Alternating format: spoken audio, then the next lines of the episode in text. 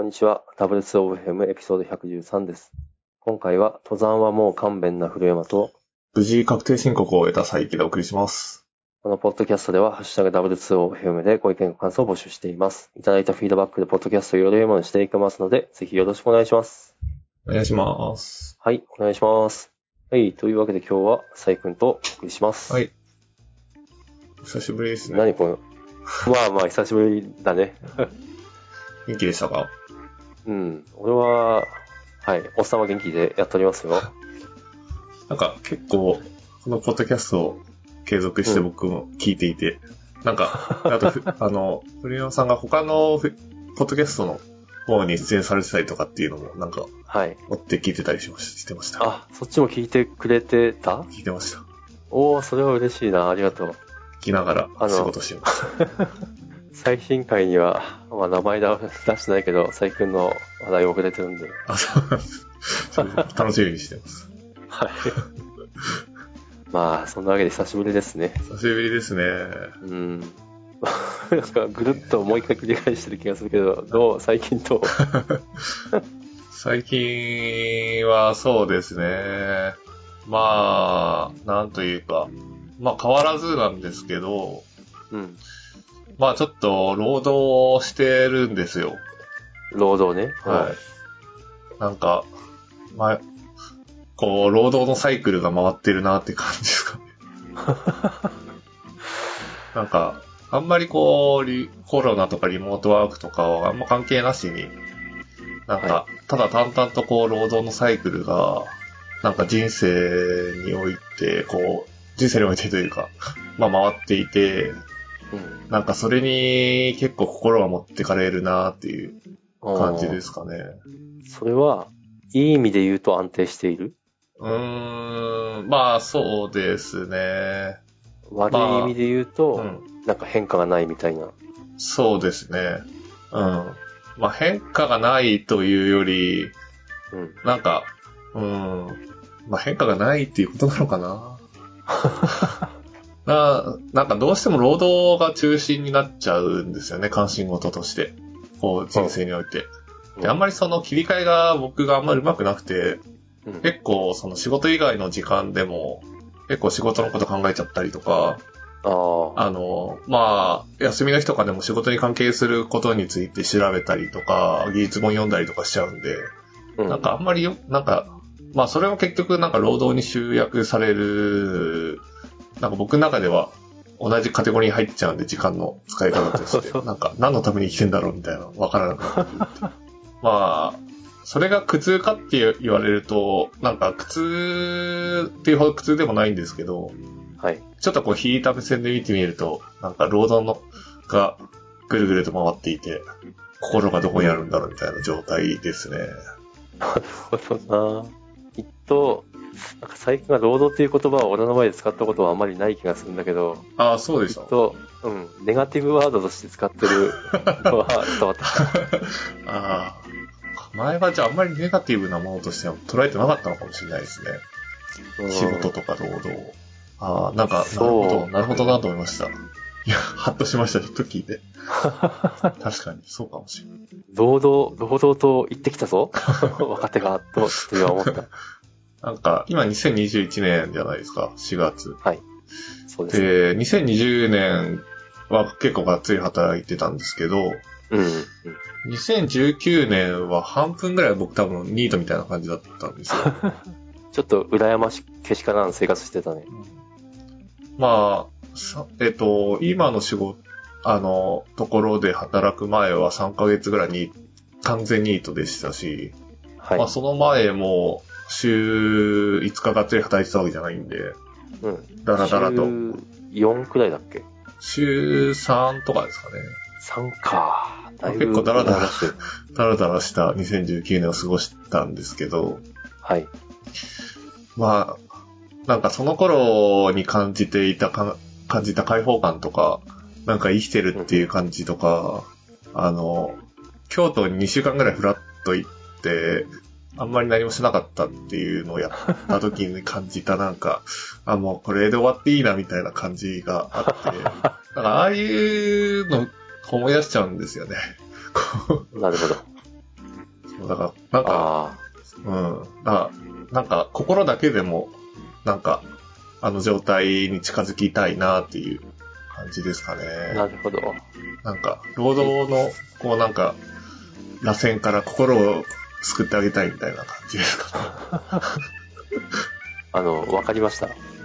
決して佐伯くんが今なんだろうな、特別に嫌な仕事をしている、労働しているとかではなくて、本当に単純に労働、はい、そうですね。労働に時間を奪われすぎていて、あえて奪われるって言いますけど、それが嫌だと思ってるのが伝わってきました。そう、仕事自体が嫌だっていう感じではないんですけど。うんうん。なるほどね。そうですね。それはもう週3に戻すしかないんじゃないですか。やっぱり。やっぱり。そっか。まあ、でもまあ、とは言いつつ、まあ今の働き方を選んでるのも自分の選択なので、まあまあ、自分で選んどいて自分で愚痴ってるっていう感じなんですけど。まあいいんじゃないですか。まあでも、そうですね。うん。なんか、なんだろう。自分っていうのは、なんか自分っていう確たる何かがいるわけではなくて、なんだろう、いろんな考えを持つ自分が集合して自分だと、うん、私は思ってるんで、なんだろう、真面目な佐伯くんが判断したことを一方で、そのなんだろう、休みたい佐伯くんが批判してても、まあそれはそうかなっていう気がする。なんかそうですね、なんか矛盾してますよね。なんか矛盾、うんうん、一つの答えとしてみたら矛盾してるように見えちゃうことも平気で。なんていうか、心の中では、なんか、発生しちゃうんで。する。イエスイエス。っていうのももう慣れた感じですね。矛盾してるなっていう感じることも。人間なんてそんなものですよ。あえて大きな主語使うけど。いや、そう思います。そんな、常に終始一貫した人格なんてあるのかなって思う。うん。反応かあるのだろうか、いやないみたいな。まあだからいろんなそのなんかなんだろう、まあちょっとこう矛盾したものが心の中にこうやってきたとしても、なんかそれをこう無視できるかどうかっていうのは多分一つのなんか才能なのかなって思いますね。うん。なんかそういうものが多分僕と藤山さんって言っちゃいますけど。多分、なんか、ストーリーできなくて、なかなか、めんどくさいな、ことになってるんじゃないかなっていう。知ってた。知ってますよ。ですね。まあ、なんかでも生活、ちょっと戻りますけど、話が。はい。まあ生活をなんか2019年に戻したいかって言われると、なんかそれも微妙で、やっぱりお金はたまらないし、ニートだと。まあそりゃそうだ。貯金が減っていくし、なんかそういうなんか、なんだろうな、なんか、もうちょっとこう現実を見たら今の方がいいんですけど。いいね、人間だね。当たり前だけど。で、まあ心だけでも救ってあげたいっていう。で、現実逃避したいっていう感じですね。なるほど。あ、よくわかりました。はい。もろもろ含めてよくわかりました。栗山さんって現実逃避の手段って持ってますか？現実逃避の、それは現実逃避の手段は持ってるけれど、はい、なんだろうな、佐伯くんが言う、なんだ、しんどい労働とかから、逃げるレベル、ちゃんとすっきり自分を解放できるレベルの現実逃避かはちょっとわからない。でその上で言うけど、朝の散歩とか、はいはい、まあ今はたまに乗る自転車とか、あとはサブカルの摂取ですか、と、まああとはお酒と睡眠という、普段普通に息を吸うようにやってることが、まあ。私にとっては現実逃避なのかなとも思っています。なるほど。なんだろうな、要するになんかガツンと 100% これやれば効くぜっていうのを持ってるわけじゃなくて、日々上がるなんだろうな、こう現実めんどくさいみたいなやつを下げるのをちょこちょこやってるみたいな感じかな。なんかその現実逃避っていうのがなかなか定義が人によって違うのかなと思うんですけど、わかる。なんかその一瞬でもその現実を忘れられてなんか何かに熱中できるとかっていうことがあるのと、あとやっぱり現実の救いになってなきゃいけないと思ってて、現実逃避ってなんかその逃避先があるから現実をやっていけるみたいな場所が現実逃避先かなってなんか漠然と思ってるんですよね。で、なんか僕も朝の散歩をしてて、で朝だけじゃなくて仕事終わりの散歩もしてるんで、なんか1日2回散歩してるんですけど2回散歩してるすごいなんかそれが現実、そのさっき言ったみたいな現実逃避先としての役割を担ってるのかって言われると、なんかなってるとも言えるし、になってないとも言えるのかな、というかうん、なんか一応救いにはなってる気はするんですけど、結局なんか散歩しながらも仕事のこと考えちゃうんで、うん、まあリフレッシュにはなるけどなみたいな感じですね。なるほどな。それを最近はどうにかしたい。もっとスカッとこう現実逃避できるようになりたいみたいな。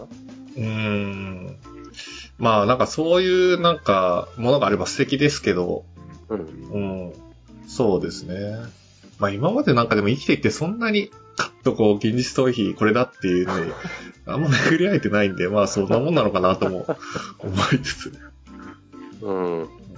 まあなんかちょこちょこしたこうなんかリフレッシュとかなんか集中とか熱中できるものとかをなんかちょっとずつ増やしていってみたいな感じなんですかね。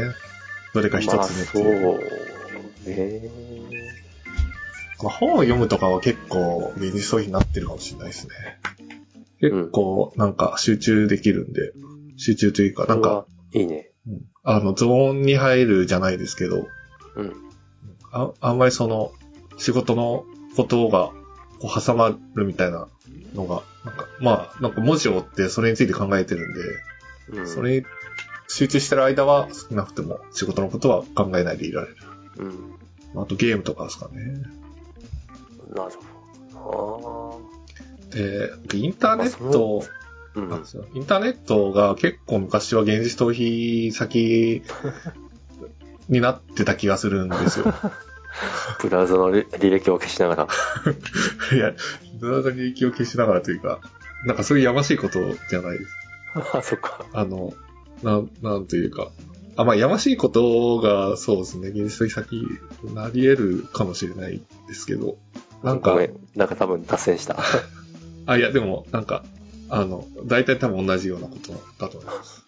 なんか、結構人のブログとか読むの好きで、で、それもなんか、ブログって言っても、なんとかする30の方法とか、私はこうして成り上がりましたみたいな話じゃなくて、もうちょっとこうなんか葛藤してる人答えも出ない、ただのなんか、葛藤してるブログみたいな。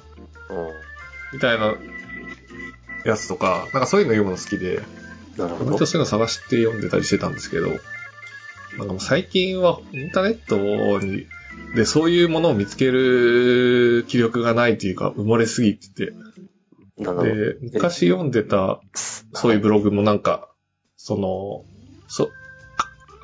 新されなくなったりとかで、昔の現実逃避先もなくなったし、新しくこれから探そうってなってもちょっと埋もれちゃって探せないっていうのとか、さっきのそのハウツーとかなんか、お金の稼ぎ方とか世の中成り上がり方みたいな情報が溢れてるじゃないですか。そういうのを見てうんざりするな、みたいな感じで、インターネットがちょっと距離を取りたくなってしまうものになってしまったって感じですね。まあ、と言いつつ、なんか、ハウツーとかはタイトルにつられて見ちゃうんですけど。そういうなんか見てる自分にもちょっとなんか嫌だなとか思ったりする。ストイックだな。なんですよね。まあでもなんつうか、インターネットは今やもう一つのリアル的なところがあるんで、そうですよね、インターネットっていう言葉で何かを論じるとしたらちょっとそれは主語がでかいという気もしなくもない。うん、確かに。まあ見てるインターネットによりますね。そういうインターネット見てるからそう感じるっていうのは多分にあると思いますね。うん。まあなんか最近の話を聞く限り、今適切に検索できてないことが問題っぽいんで、それは Google さんなんとかしてよということの気もする。そうですね。もしくはなんか斉君が自分の趣味嗜好に合った記事をクローリングするなんか何かを開発するか。うん。はあ、そうですね。なんかもうでもパーソナライズ広告みたいのはだいぶなんか今進んでるじゃないですか。うん。確かに。だからもうちょっとこう広告の方じゃなくて、なんていうかそういう情報を集めるみたいな方でも使ってくれないのかなっていう。確かにな。なんか行動履歴とか渡してるからにはなんかそういうリターンがあってもいいんじゃないかなと思いますけど。確かに、うん、思います。それはそう思います。そうなんか適切な広告出すために使うんじゃないよみたいな。そうですね。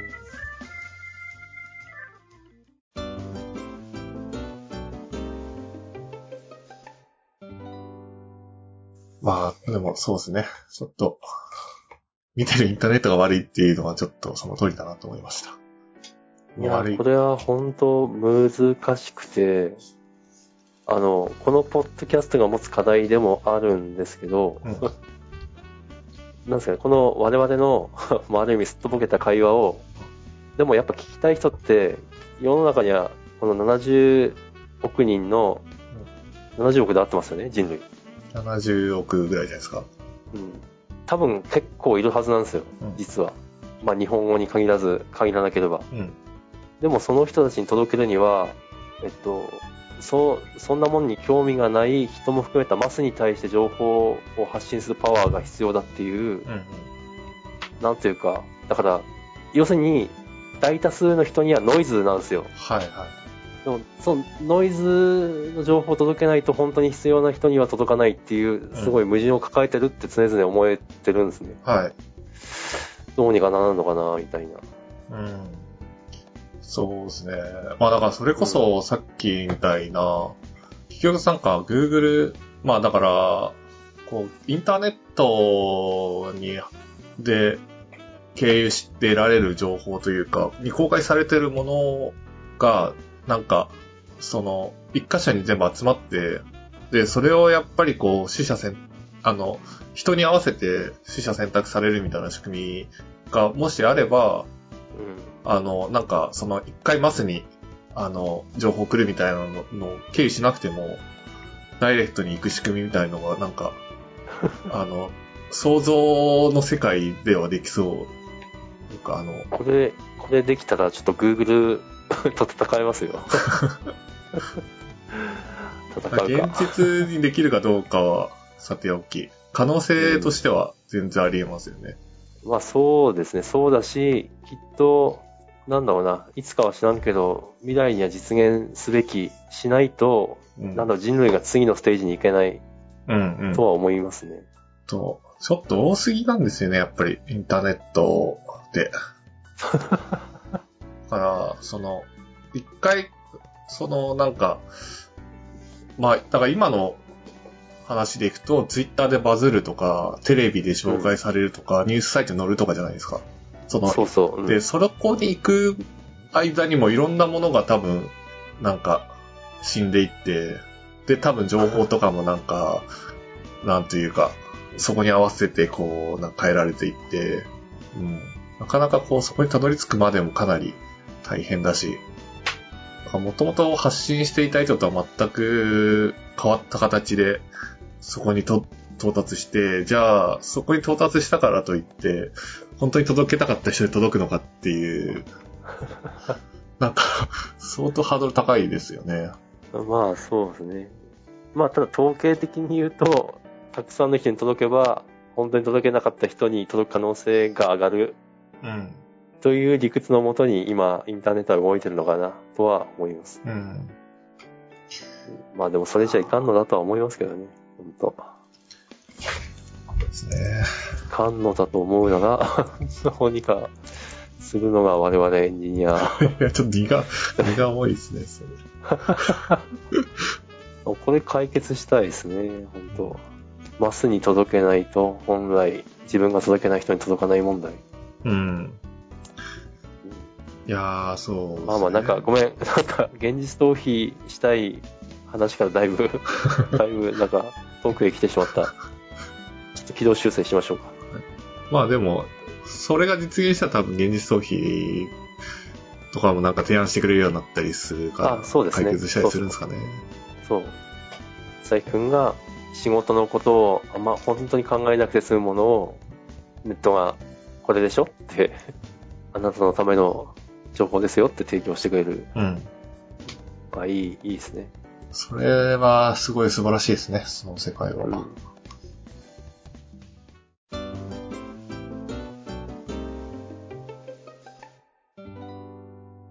っていう感じで、もう25分経っちゃいましたね。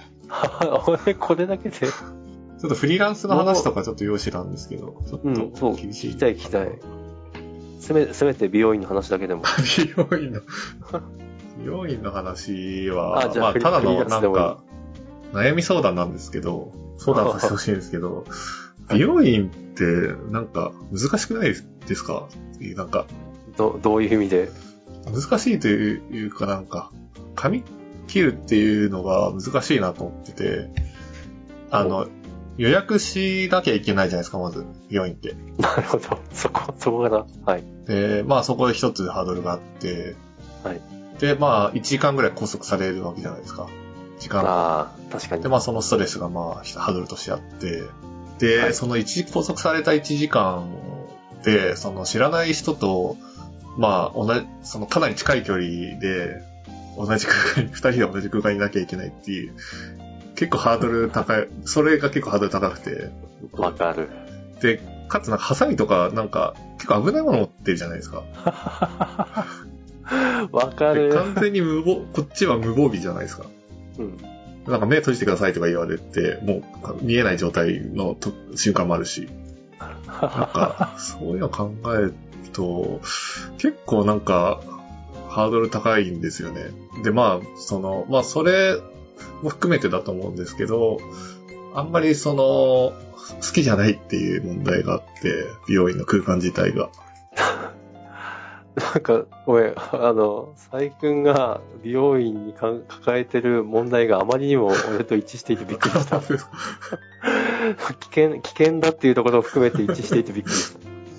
なんかなんか例えばなんか20年とか自分の髪この人に切ってもらってるんですみたいな人がいればそこの信頼関係があるんで、まあそこの、うん、なんかまあその人がハサミ持ってたとしても信頼はできるじゃないですか。安心できると思うんですけど、うん、確かになんかそういうのもないんで僕結構いろんな場所転々としてるし確かにあまり結構インスタントな関係なのにそうしたらリスキーだよねみたいなでなんかちょっとわかる。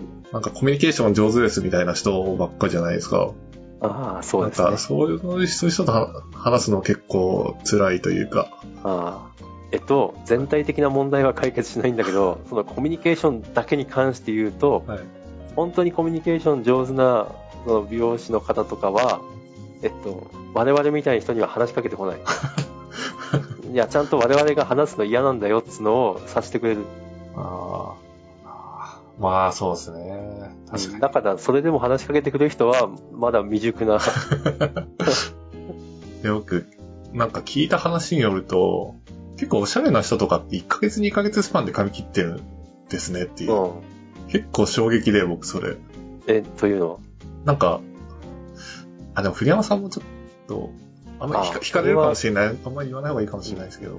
あんまり切らないっていう話でしょ。そうです。もう結構半年ごととかに切ったりするんですよ。うん、まあいいんじゃないのそれは。それぞれで。まあ半年ぐらいに切れば切って今まで多分やってきてて、で、このコロナ禍になって、で、さらにその美容院離れが加速して、最後に切ったの去年の6月なんですよね。あれ もうちょっと1年ぐらいになっちゃって、さすがにちょっと、なんか、これは良くないかなっていう気持ちになってるんですけど、それはだいぶ挑発になってるっていう。そうですね。なっちゃってますね。もうキュッとちょっと縛っちゃったりみたいな。まあ縛れるぐらいですね。おしゃれじゃないですかそれは。あ、すごい。いや俺前向き。いや本当だって俺はどう考えてもそれ似合わないし、まあちょっと運動するのもあって単発にせざるを得ないんで、ちょっと短いスパンで行ってるだけなんで。はい、いや僕も似合わないんですけど、人と会わないくなったんで一切。なんか全然その気にしなくて良くなったっていう感じですね。うん。でもそれなんか話すと。だいぶ共感してくれる人がいそうな気がする。だからちょっと心のハードルを下げて美容院に行く方法をちょっと教えてほしい。それはない。常々行きたくない。ああ、やっぱフリアさんも行きたくない側の人なんですね。うん。なんかよかった、安心しました。まあでも今はそのすごい他のお客さんとやってるのを。見る限りめっちゃベラベラ喋る人なんだけど、うん、私の髪を切るときはスパッとこう溜まってくれる人が対応してくれるんで、この人、まあ分かってくれてんだなと思って、もうそれ以上は無になって切ってもらってる。怖えとか、この人に俺命預けてんだなとかいろいろ思うところはあるんだけど、まあ無になって切ってもらってますね。我慢の時間みたいな、うん、まああとごめんなさいちょっと語弊があるな私コロナ前は美容院確かに行ってたんですよ。はい。でもちょっと思うところがあって、うん、その2年くらい前から床屋さんに行くようになったんですね。ああはいはいはい。でなんだろうな、多分本当に私の心の問題だと思うんですけど、床屋さんってなんかハードル低いんですよ。美容院より。確かに。なんか、うん、確かに、うん、ハードルは低そうですね。うん。まあおまけに顔を剃ってくれるし、おっかないけど。まだ、まあいいかなと思ってます。親は確かに考えなかったですね。なんか一回なんか1000円カットみたいなの行ったことがあって、なんかすごいひどかったんですよ。そう、1000円カットじゃないですよ、ちなみに。なんか、ちゃんとした床屋です。町の床屋さんみたいな。そう、だから割とお金は取られますよ。普通に美容院のカットと同じくらいは取られる。あ、そうなんですね。うん。あ、床屋っていう選択肢はなかったですね。